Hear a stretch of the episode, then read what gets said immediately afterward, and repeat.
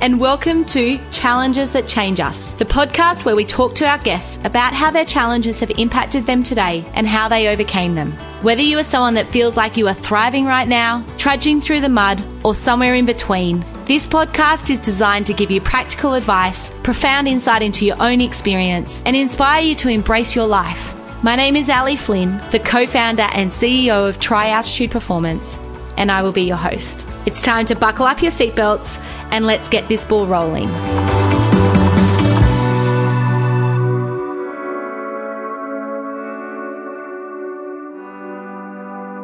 Hey, hey everyone. Welcome back for another week of Challenges That Change Us. Can you believe it? It's the start of 2024, a brand new year full of endless possibilities.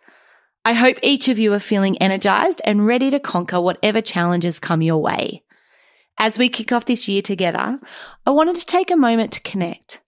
Reflecting on the past and looking ahead, there's a sense of anticipation in the air, isn't there? We've got a clean slate, a chance to set new goals, learn from past experiences, and embrace the opportunities that lay ahead. Now, on to today's pod. I want to introduce you to Aimee Parkinson, who is going to share with us a completely different experience to what we've had on the podcast so far. She will share with us her experience of leading a school camp for the first time and waking up only to find, well, not being able to find a student in the middle of the night. Can you imagine the panic that followed? I'm not going to give away the whole story, but there were so many moments in this episode that I thought of the teachers who are responsible for my children on school camps. I feel terrible that I've never once given consideration to what they might be stressing about before the camp starts, how heavy they might be feeling with all of that responsibility. I've always only thought about how tired they must be and how draining it must be to have so many kids running around. And this conversation really highlighted a different perspective. If you have a teacher in your friendship group or family, I highly recommend you sending this episode over to them as it is a topic I'm sure is not talked about enough. And as for the parents out there, this is a great listen. Aimee spent over 12 years in the education system as both a school leader and an educator. She completed a master's in educational leadership and health, plus a wellness coaching professional certificate. She now runs her own business, Wellnest, W E L L N E S T, a coaching and consulting business for both the individual educator and whole school organizations. Not only that, she has this incredible podcast called The Wonders of Wellbeing. Once I started listening to that podcast, I couldn't stop. So if you've not checked it out, definitely jump over after this episode.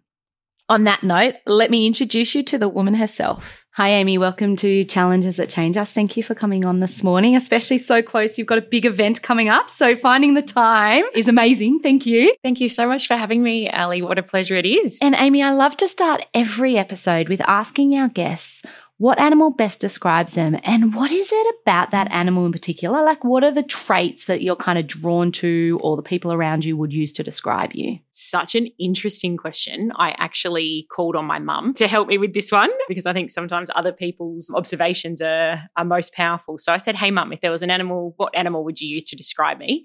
And she said a lioness. She said because they're protective and they're strong and they're courageous and they're loyal but most importantly, that they're gentle and, and caring when they need to be with their tribe.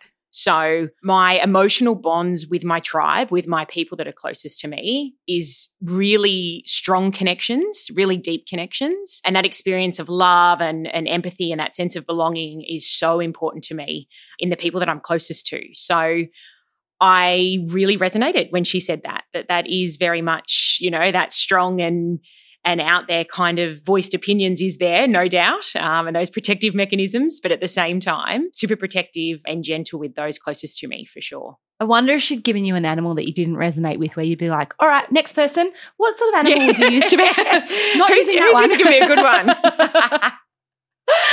no, I knew that whatever she said, I was going to go with because you know, yeah. So yeah, lioness. And Aimee, maybe it's a really nice place to start for us to get to know you a little bit. Like you have been in the teaching world for quite some time. Do you want to maybe take us back to what made you decide to be a teacher in the first place? Yeah, for sure. I actually started with event management when I left school. The career advisor at the time, when I was 17, had said, you know, you've got all these qualities and, and traits of a good manager, and you like events and you're social and all these things. So I think you'd be a great event manager. So I said, okay, sounds good. That looks fun. So I actually went to university and studied event management initially and soon realized, probably two years in, that it just wasn't fulfilling me. It wasn't giving me meaning and purpose. It wasn't a life that I saw myself living. And I think I had always had teaching on my mind. I was always very bossy. Some would say still bossy, but I was always very bossy and all very teacher like and always reading books and pretending I was on playground duty out the back. And I just always was pretending to be a teacher. But I think when I left school, the thought of going back to school even though I had great experiences as a student at school, I couldn't imagine going back. I think the corporate world just looked and sounded so amazing that that was kind of the direction I wanted to go and soon realized that actually that wasn't for me. So I went back and studied my double bachelor's of, of education and got straight into teaching from there. So it was a little bit of a windy route, but got there in the end. And out of curiosity, do you, when you think back through your schooling career, do you have that teacher in mind that you're like, they were the bomb, like they were the best, or they took a moment just to connect in with me? Or was there someone like that that really inspired you? And kind of when you think back through your experience, they're like, they were my favorite teacher? Absolutely. Mrs. Brown my grade two teacher. So we had been living, I was born in Sydney, but we actually moved to Melbourne for four years for my dad's work. And we moved back to Sydney in term four of year two. So I started a new school at an age where my friends in Melbourne were very important to me. And the thought that we were leaving was heartbreaking. I landed in this classroom with the most beautiful teacher who just took me under her wing, honestly, just as if I had been there forever. But at the same time, a girl in my class who ended up being a very good friend of mine sadly lost her mum and the way that that teacher cared for her and also cared for everyone else in the class to help this girl was so incredibly powerful. And I just thought, wow, how much of an impact teachers have. Again, I don't really remember how she taught, what we taught, like that kind of stuff, I don't remember. But I do remember her heart that has just always resonated. And yeah, I think that that was probably the first teacher that really made an impact and and not just for me, but just me observing what she was doing for others was really powerful. Do you know, I ask this question a lot. I used to ask it all the time in the counselling room. And I don't know that I've had very many people actually go back to junior school. Like so often it's high school because yeah. that's where our memories kind of sit.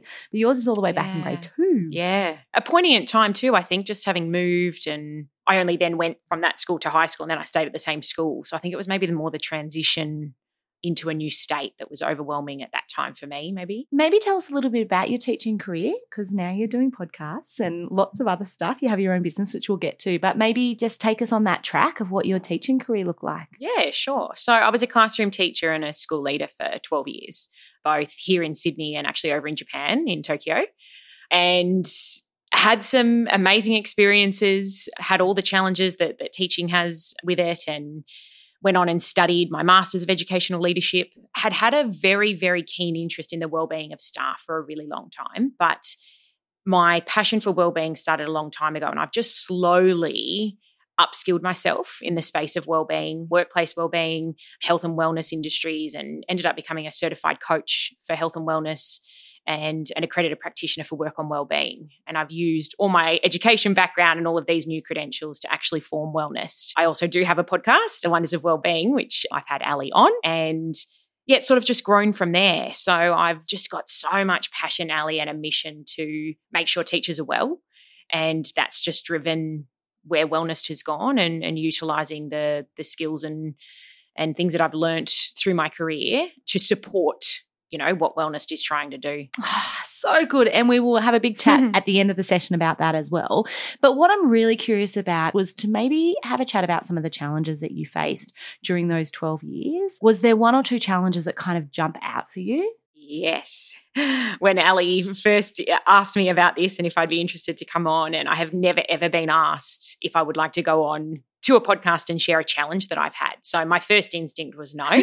Then five seconds, not. yeah, definitely not. No, find someone else. And then five seconds, five seconds later, I was like, be brave, have a go. So I think something that I'd like to talk about and share is a challenge around the responsibility of a school leader on overnight camps in a school setting and, and share an experience that I had and, and a challenge and kind of unpack that to hopefully help those that have had a similar experience to feel like they're not alone or for those that are about to encounter school camps to just share my experience with them. What was it about that topic that made you think of that? Like, maybe take us through the story. Yeah, okay. So, there's lots of challenges in education, of course, but I think this one hit me the most emotionally. And I think as a part of Wellnest, we, we support teachers emotionally for lots of reasons because the education field is so based on relationships, which means that there's a lot of emotional exhaustion in the job. But this particular experience has stuck with me, really impacted me, taught me a lot. And it was all around the school at the time, at the very beginning of the school year, we had a sleepover in the school gym. Which is not uncommon. Lots of schools do it in like year two or year three. So they're really little, like seven, eight, nine year olds staying over school for the night. So this was at the very beginning of the school year. And for a lot of the students, it was the first time that they had ever slept away from home.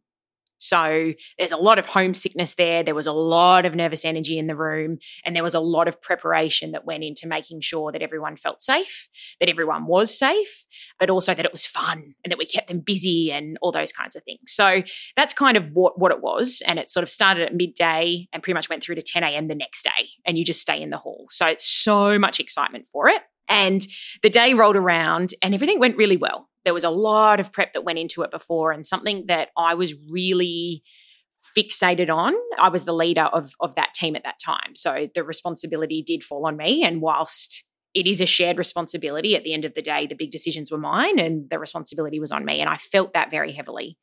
This particular cohort of students had a lot of medical needs. And I remember as we were delegating and working out who was going to do what, I just said, I'm going to take the medication. I think that's the biggest responsibility of, of this whole thing. And that's kind of my role. And I, I will take that on and sort of delegated other things to other people. And they sort of picked what they'd like to do. And, you know, it was very collaborative, but I said, I'm happy to take their medication. And I honestly think there was about 15, maybe 18 students that were on medication from when they got to school that day until they had to go home. And it was all at different times for different reasons and in different bags. And, you know, it was, it was complicated in itself. So the day went really well. It was filled with activities. We do dinner, we have a movie. They set up their little mattress and their sleeping bag in the hall and they got all their belongings and they clean their teeth together, which is so exciting and, you know, a whole bunch of things. Movies on and then it's lights out. And of course, there's so much energy still in the room that we wait and wait and wait for them to fall asleep. And there was one student who was finding it really hard to fall asleep. He wasn't in my class. He was new to the school. So he'd only been at the school for a few weeks and he was on medication for a diagnosis. And he was he was quite wired trying to go to sleep. And you could just sort of see it in his eyes. And he just seemed a little bit anxious and a little bit edgy, but he didn't really communicate much. He didn't really know how to share how he was feeling. So myself and another colleague just stayed really calm, sat with him, waited for him to fall asleep, gave him a bit of space, came back and I think it got to about 11:30 and we both were like he's he's asleep. Like without us tapping him and saying are you asleep, we both felt like he was asleep. So all the other staff had gone to bed, all the staff were in separate rooms and I then went to bed and to be honest, I'm not sure that I even fell asleep, but I remember it getting to about one o'clock in the morning and I decided to go to the bathroom. And I think something that I forgot to mention at the beginning was this was the first time I had ever led a camp or a sleepover. So I had been a leader in the younger years previously, but never on a grade where we were staying over the night for the first time. So I was pretty edgy knowing that this was my first time I had done it.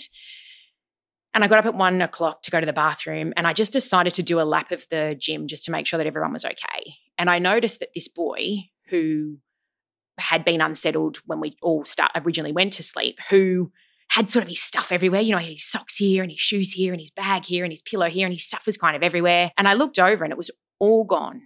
Everything was gone. Everything, like everything was gone. That whole, it was, it felt like half the hall was gone, but it was just his little space.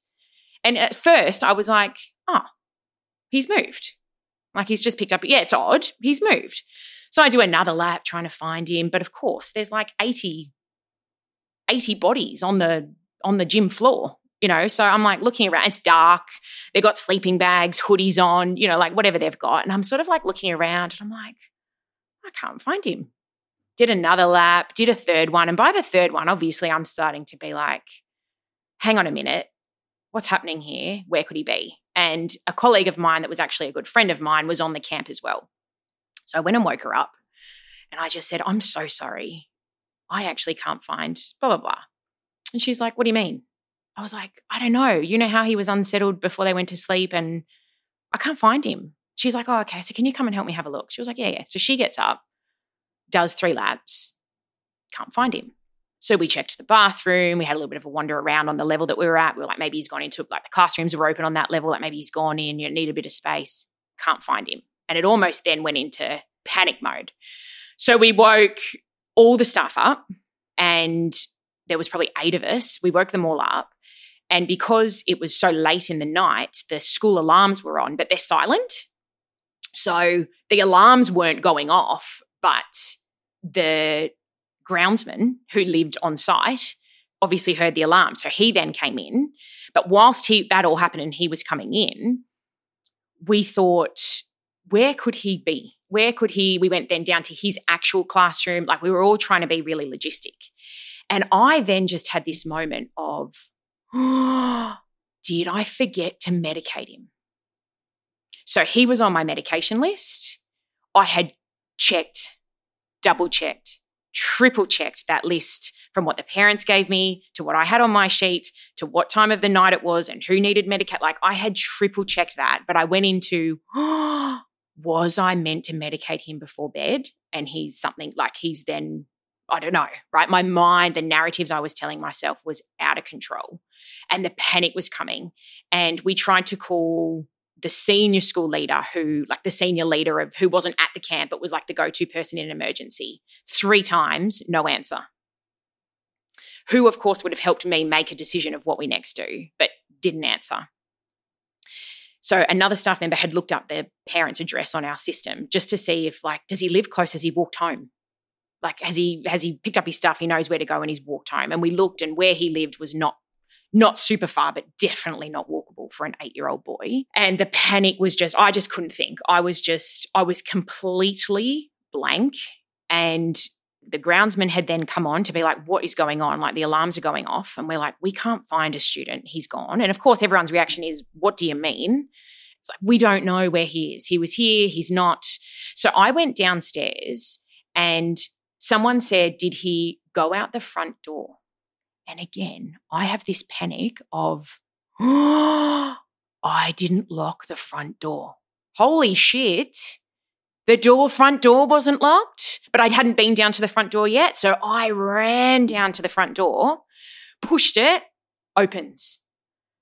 Ali, I literally fell. I think it's the first time in my life I've been in actual shock. I fell to the ground on my knees and just thought I was just gonna like literally just wanted to die there and then. I had visions of me in jail. Like in all seriousness, I just went from zero to a million in like five seconds. And then obviously I had to gather myself and I went upstairs and I was like, the front door is open. And the groundsman was like, you can't lock any doors in the school. I was like, okay, even though, yes, the door, he could have gone out the front door, at least again, that wasn't my responsibility that I didn't lock the front door. Like, I can't tell you how many things I checked, cross checked, did. Like, there were so many things that I knew I had responsibility for. And I then remembered that in a meeting, they had told me you can't lock the doors. But in that moment, I, that conversation that I'd had had completely gone. And I just went into full guilt that you didn't lock the doors. And then when the groundsman said you can't lock them, I was like, that's right. I've had that conversation with the school that I can't lock the doors from the inside. They're locked from the outside, but from the inside for emergency reasons, they have to be. Anyway, It doesn't matter what that's all about, but the door was open. And we were like this close to calling his parents. Like I had my phone in my hand, like we were so close. Teacher comes over and pats me and says, just found him. He had just picked up his stuff and moved. So then you go into the uncontrollable laughter.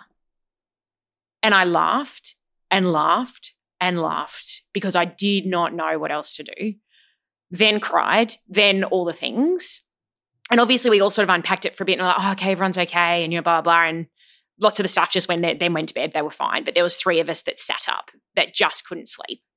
There was no way I was going back to sleep. But the other two kindly sat with me and I kept saying to them, like, please go to bed. Like, I'm fine. I'm going to stay up, but please, that they stayed up with me. And Ali, it was Yeah, it was it was a it was a lot. It was really really scary, and it was the responsibility that you have just sat with me from then on. It's interesting because as I'm listening to you and as I was hearing your story, all I could think about was me as a parent. And I'm like, I have never given enough credit to the teachers running camps. That's what my reaction to hearing what you're saying is. I'm like, I don't think I've ever stopped and considered that responsibility that you guys take on week in and week out, term on, term off. Like, you know, I, that's where my head went. I was just like, oh my God, like, I need to go and give all the teachers a huge cuddle and a letter and just say, I appreciate you. I really appreciate you. Because it's huge. It's huge. It's absolutely huge. And I mean, a, a, regular school day, there's a lot of responsibility, especially those that have allergies or medication or high needs for whatever reason that may be, behavior things, like whatever it is. But then you've also got just responsibility of students that don't have high needs, that don't have diagnoses, just just their their life. Then you think, okay, the next level up is an excursion. So you're going away for the day and you've got responsibility around the safety of that. And then you think about one overnight camp two nights away, three nights away. Some go away for a week. Some are literally in the middle of the bush. But also, I think around like that middle of the night, like that middle of the night, like it wasn't daylight, that just makes it so much scarier too around his safety and how hard it was to find him in the dark. And we also didn't want to turn the lights on because then we were going to worry all the other kids. So the whole thing was protecting everyone else to feel safe and that everything was fine without them realizing. And that was hard because as the panic grew and more and more eh, people were walking around the gym trying to find this, this student, there were a few kids that woke up that we were just like, oh, we're just checking, just making sure everyone's asleep. It's, you know, obviously trying to be super calm, but also trying to work out how do we find this boy without, before calling his parents, when we haven't even turned the lights on to actually do a head count. Like we counted, we tried to count, but their bodies were all like like you know it was just we tried there was so much that we tried in the span of like 10 minutes to try and use numbers instead of just you know we all tried to count and we all got a different number because some looked like bodies but it was a pillow and vice versa or a bag or you know like whatever that might be. So looking back now like it's been a while since since mm. that experience yeah it's been years what, yeah. Yeah. When even just telling it now like what's it like for you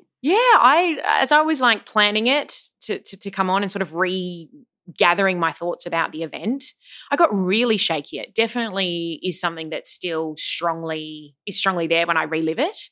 And I genuinely think it was the first time professionally that I had had severe panic in an environment where I, the narratives that I had told myself in the event and after the event but actually also the narratives I was telling myself before I even went, knowing what responsibility, like I already felt the pressure and the responsibility before the day had even started.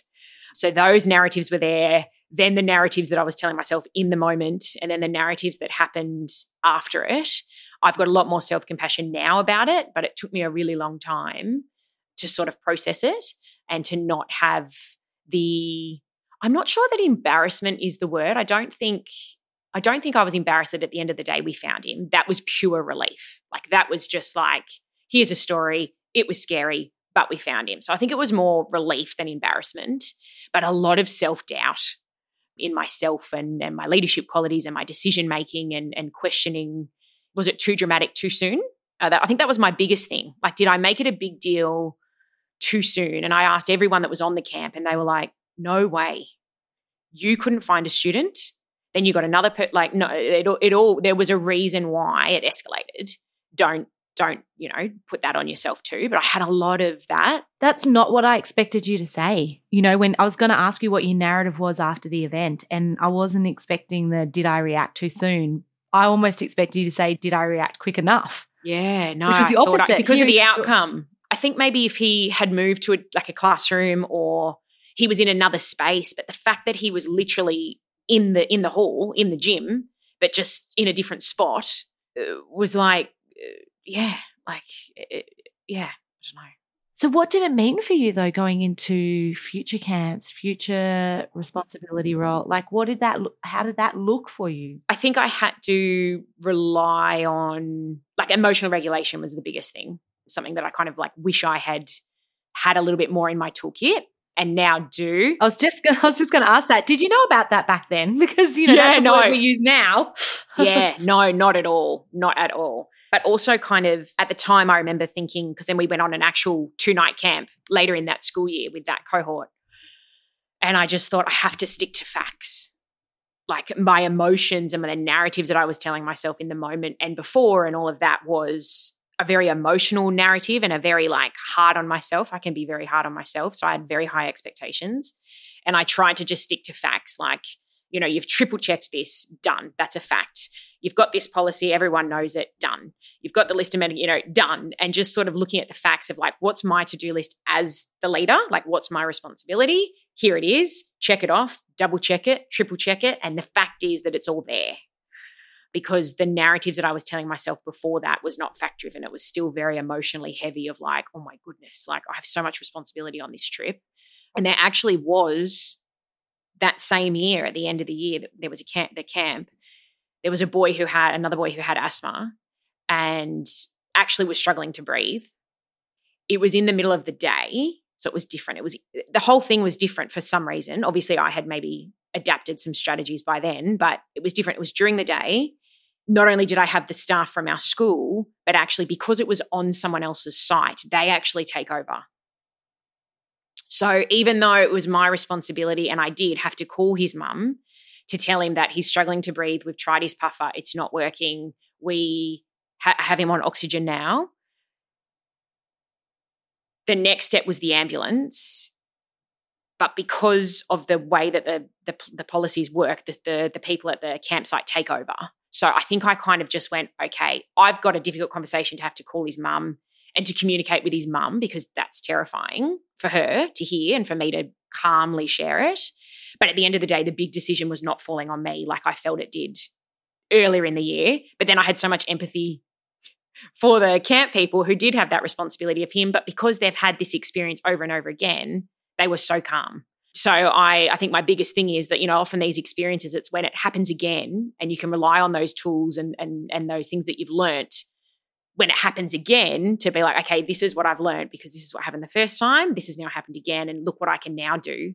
But I hadn't, I haven't fallen into that again. So it's hard for me to kind of say what I would do next time or because I, I haven't had that experience again. They're also so different. One is there's an absence. So someone was missing and you didn't know how to escalate, as in, how serious do we take this right now? Because the outcomes can be astronomical versus you can actually physically see it. Do you know what I'm thinking about? When you get pregnant and the baby's in your belly, you don't know what's wrong with your baby if something's wrong.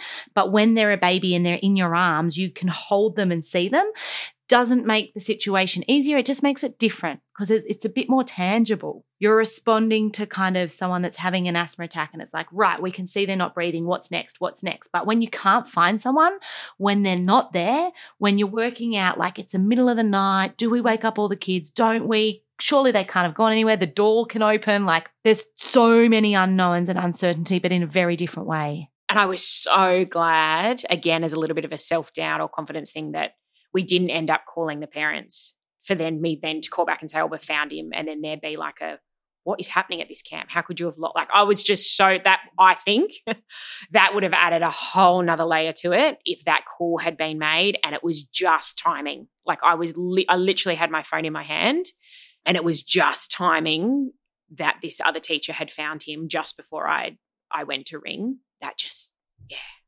Did you question whether you were cut out to be a leader? Did it go to there? I think it was less about can I do it? it was more do I want to? Do I want this level of responsibility? Like there were so many things again when I unpacked it with the staff that were there. Everything that we did was almost to the book. Like we did everything that we were meant to do, we did. So I'm like, okay, well, in a crisis like that, even though I felt blank and whatever, what did actually happen was in the, was in a in an order that they would expect. So I think it was less about okay, in a crisis, can I do it, and more about do I want this? Like, do I want this level of responsibility? Like, I know that this is a a rare situation. Of course, it had never happened in a sleepover there before, and so yeah, I think it was more. Yeah, do I want that level of responsibility? How did you navigate that? That do I want this responsibility? How did you find a way through that?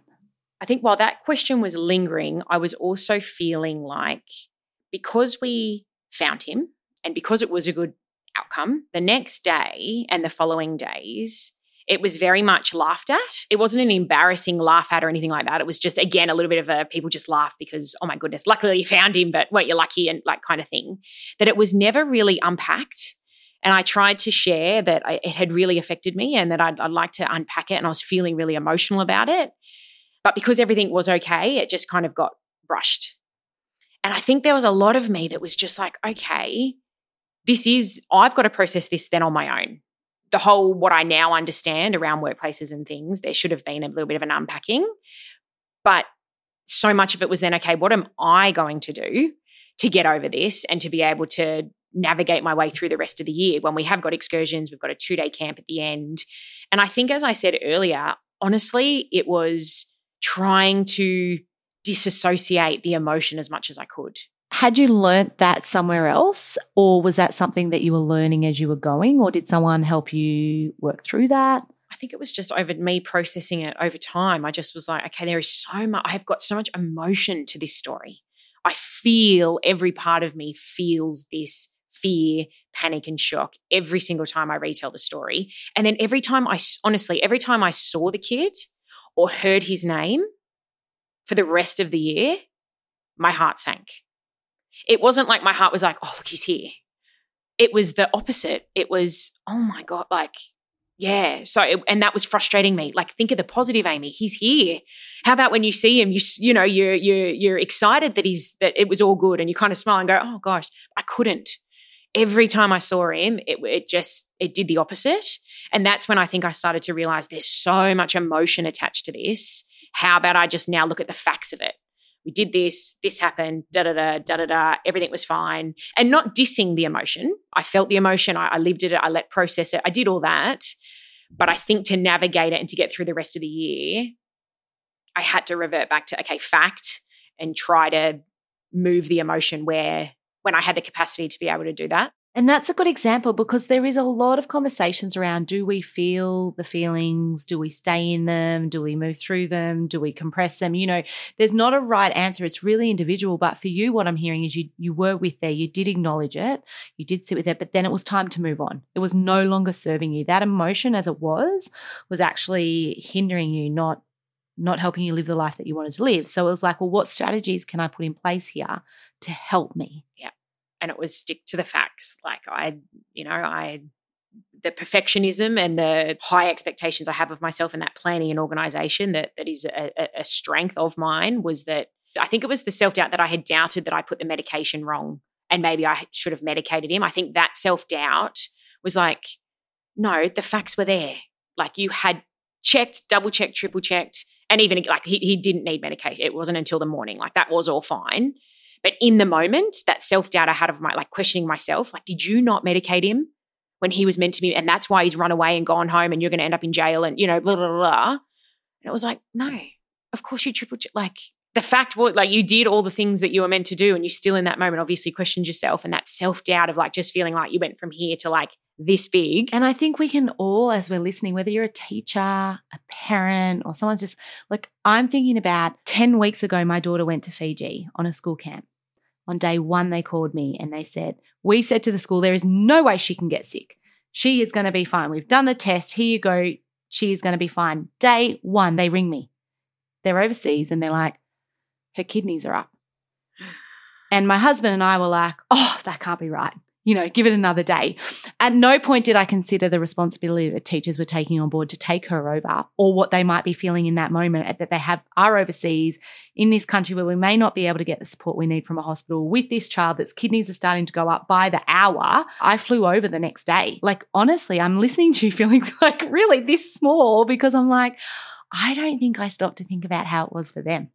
Mm. I was too busy in my head with my own emotion, with my own fears. Yeah. That's why I love these podcasts because it opens our eyes up mm. to hear things differently, to experience things differently, to think about things differently.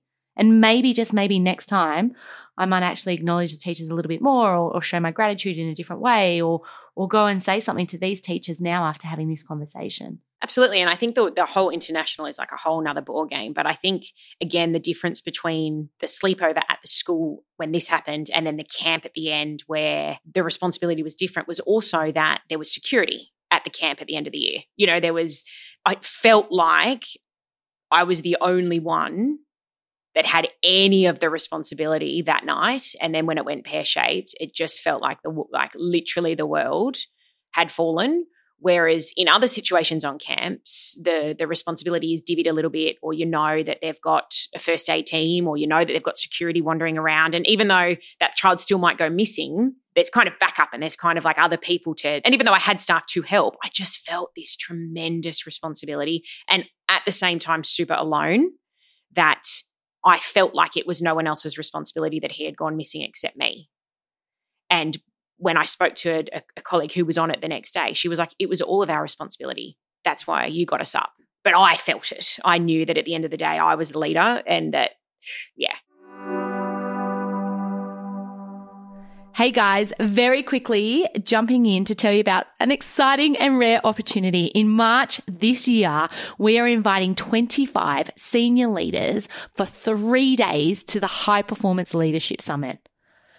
Are you driven by the pursuit of high performance? Have you spent years navigating the complexities of the business world, striving for excellence? I share that same relentless pursuit. And I've discovered that some of the most invaluable insights into high performance have come from the most unexpected places outside of the confines of business. I want you to picture this a curated, multidisciplinary approach to high performance a team of exceptional individuals. Imagine learning from a three time Australian Olympian, Sami Kennedy-Sim, who proudly carried the national flag at the last Winter Olympics. Add in David Ballard, the head of high performance at the powerhouse Brisbane Broncos NRL team, mastering excellence in high pressure team sports. Now, most of you would have seen the grand final last year to think about where that team came from at the beginning of the season and where they landed at the end. Now throw in a military expert with active service experience and some organizational psychologists, experts in unraveling the complexities of our minds and our hearts. And to top it off, some seasoned business leaders who have lived and breathed high performance, high pressure situations, navigating boardrooms to leading successful multinational companies. This, my friends, is the recipe for the High Performance Leadership Summit in 2024, where worlds collide and lessons merge into a powerhouse of knowledge. This is not your average event. It's an intimate setting limited to 25 senior business leaders.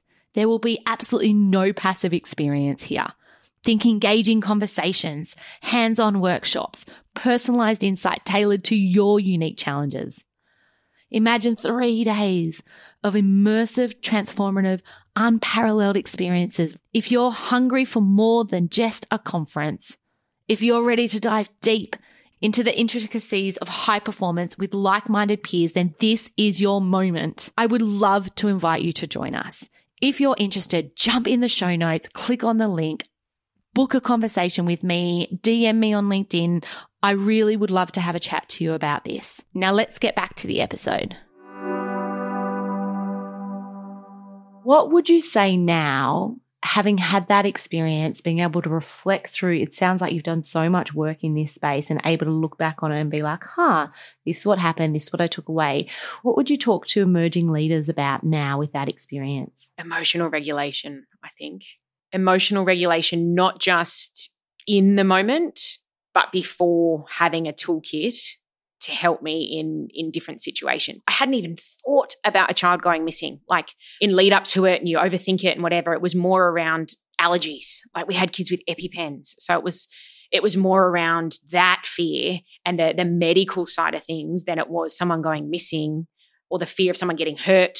I think it's it's the it's the regulation around if something were to happen, what do I have in my toolkit or how can I help regulate in that time when there is a process that I can literally pick up a piece of paper that's printed, that's ready, that can be a step by step of what I do in an emergency in case I go blank. That you always know that you've, if you're trying to stick to the facts and you're trying to regulate the emotion, that you can always go back to something that's been pre-planned because it's all pre-planned. There is so much administration that goes into these kind of things these days that you've literally nutted out everything, but then in the moment you can have a clipboard with all this paper and it's like I didn't have time to sit there and try to go through that to try and find this boy. But if I was able to just calm my nervous system as much as I could to think clearly, it would have just, I think, helped with the the level of panic that I then felt. And I think it's the panic that has then impacted me post the event. Like that panic moment of pushing the door open was the bit that I have just replayed and replayed and replayed. I don't know if we would have ever been able to reduce the panic in that moment. However, had you had some tools maybe for the hour after when things were safe and everything was like, okay, we are safe now. What do I need to do now for me to calm my nervous system? Because I think when we are in a crisis, and it was a crisis, so I think it, it can be really hard. Those those hormones that run through our body and mm-hmm. that fear that we have can actually serve us in that moment. It makes us act but it's what we do after that as well. How do we come back to base? So, have you got other strategies that you use now? Now, well, interesting. When I started to prep for this this morning and I could feel myself like reliving it and getting like worked up about like literally had the shakes, I just went and did some mindfulness, like just trying to get back into the present moment. And mindfulness isn't something that works for me all the time. I have to actually be quite worked up for mindfulness to work. If I'm just feeling a little bit anxious about something or something's kind of bothering me, I don't find that mindfulness is as powerful as I can physically feel my body shaking and kind of like short of breath, starting to feel a bit sick.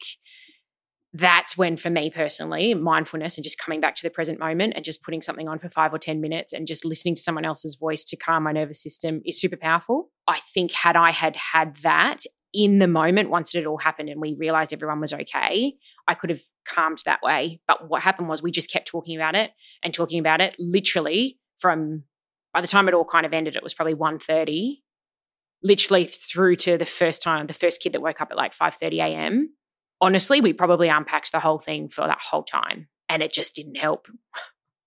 It did in the time like we were all just like blah, blah, blah. but on reflection i'm like oh we should like that was yeah. And I think it's important here to also highlight that when you talk about the mindfulness works for you when you start to move up that scale, you know, when your nervous system starts to get higher and higher on alert, someone out there, it might be the opposite for them.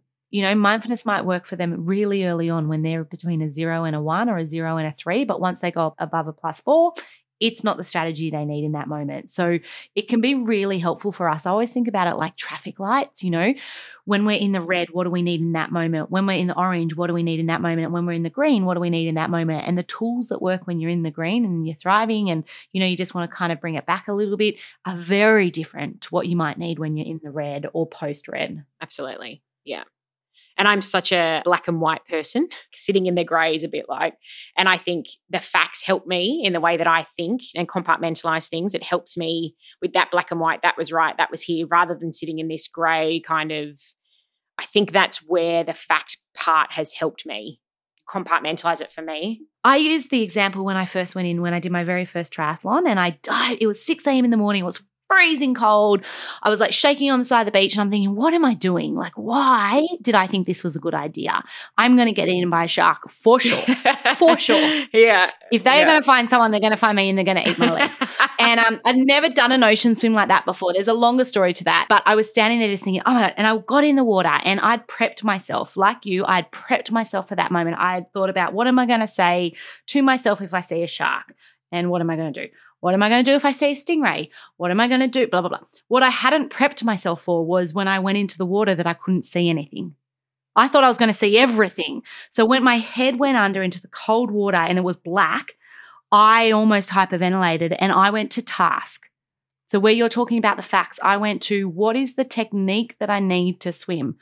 Um, up, lengthen, one, two, bubble breathe, one, two, bubble breathe, one. And I just kept saying that to myself, one, two, bubble breathe along with the mantra, you can't have a stroke and get bitten by a shark. And that got me through the whole swim. Those two things, going to task and having a good mantra that was totally irrelevant. Of course, you can get bitten by a shark after having a stroke, but I was like, no way. There's no way that those two things can happen to one person. But that is that task part that you're talking about because it was a way for me to kind of reduce the anxiety I was feeling in the moment and focus in on something that I could have influence over. Absolutely. It's very similar. And like you said, it was just something that you hadn't thought of. And that was the same for me. I had thought of everything under the sun that could happen except losing somebody. And so then when that happened, yeah, what do you do? What do you do? what Yeah. do you do? what do you do? And I can't believe we're almost at the end of the episode. So I want to ask you what you would do differently now. Like looking back through that time, is there anything that you would change? Yeah, I I wish I had said to the senior leaders in the school, I need to debrief this with you. Because I did share the emotion that was attached to it and the incident. And as I said, it was, again, not laughed off in a bad. I know when it says, when people say you laugh it off, I honestly didn't feel it as like a, I didn't take that as a negative, but uh, in terms of like a, any kind of bullying or like any of that. But it was just more of a like, this was serious. Like people are laughing this off and it's great that we found him but like i need to debrief this. Like this has impacted me and i need to i need to share this so that if it were to happen again we can cross check that we did everything that we should have. And is there a way that we could have navigated this a bit differently and sort of get a bit of reassurance probably that actually what we did was the correct thing? And that yes it escalated but of course it did because you know there there was panic. So i think i'd really encourage people that if they're in a similar situation is to force that debrief be the voice for yourself. What stopped you from asking for that debrief out of curiosity? I think because we ended up finding him and everything ended up being okay and it was kind of being laughed off and You were minimizing it. It's not Yeah. worth the time or the voice or me not tapping someone on the shoulder and asking the next question. There was one other staff member that was quite heavily impacted by it as well and we unpacked it quite a bit in over the weeks which i think helped because then there was someone that was there that felt it that knew and we we sort of unpacked that over the time. But it was yeah it was it was just going and debriefing it and sharing that what could have been different what did we do well what could have been better because i'm about to take them away again on excursions and camps and i just want to know that i did what i should have.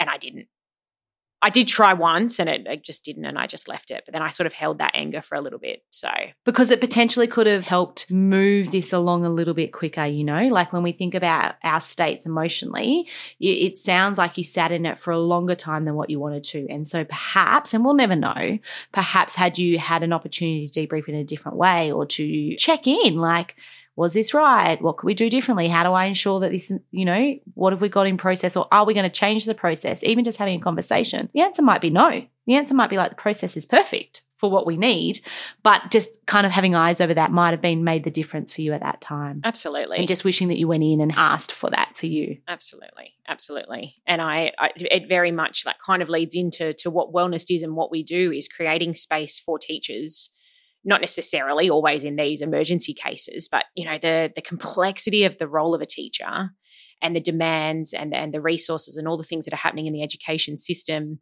Teachers don't get a chance to reflect, and the last thing they do is look after themselves. And when teachers and school leaders are not well, they can't teach and lead well. They can't. They might mask it, they might be pretending, they might, but they, if they are not well, then they cannot be doing their job to the best of their ability.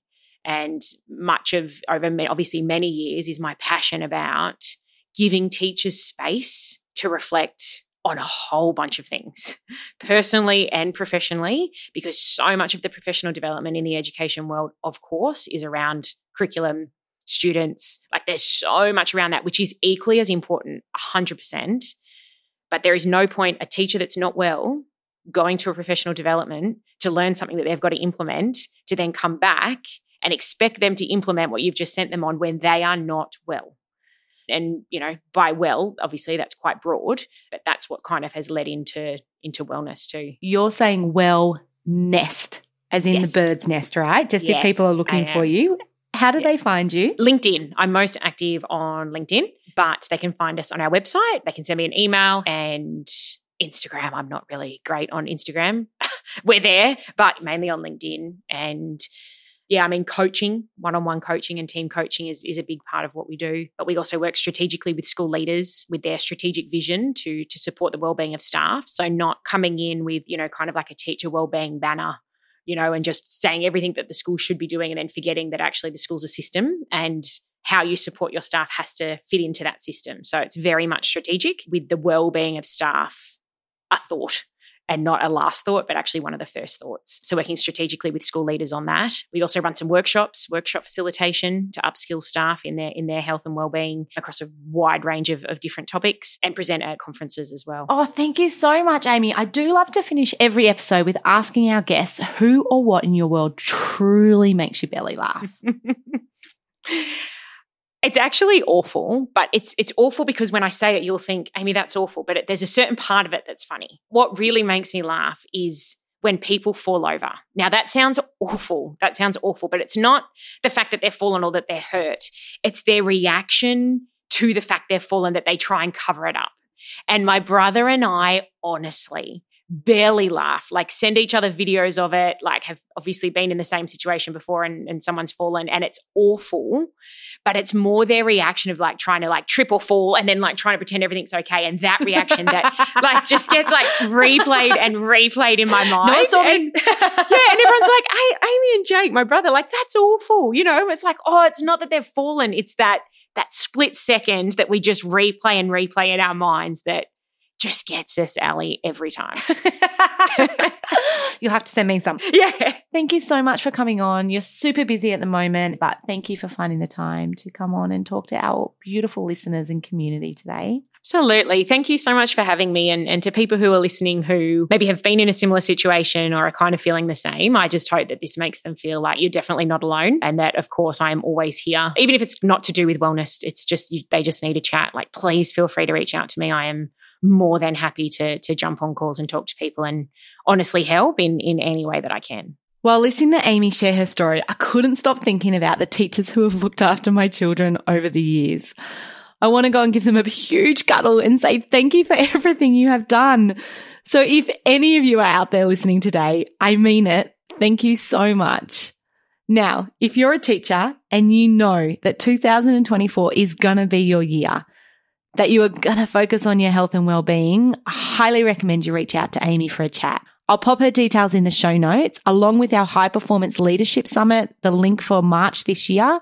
And remember that the high performance leadership summit only has 25 spots. This is a rare, unique opportunity that you don't want to miss out on. If you know any teachers who may resonate with the weight of responsibility being discussed in today's episode, do them a solid and share this episode. Aimee's unique experience leading a school camp sheds the light on a perspective we rarely consider. Let's spread the insights and support those who carry the educational torch. Next week, I interview Lindy and we have a conversation about highly controlled religious groups. She shares with us her first 20 years of her life and what it looked like, and then the devastation when they turned their back on her.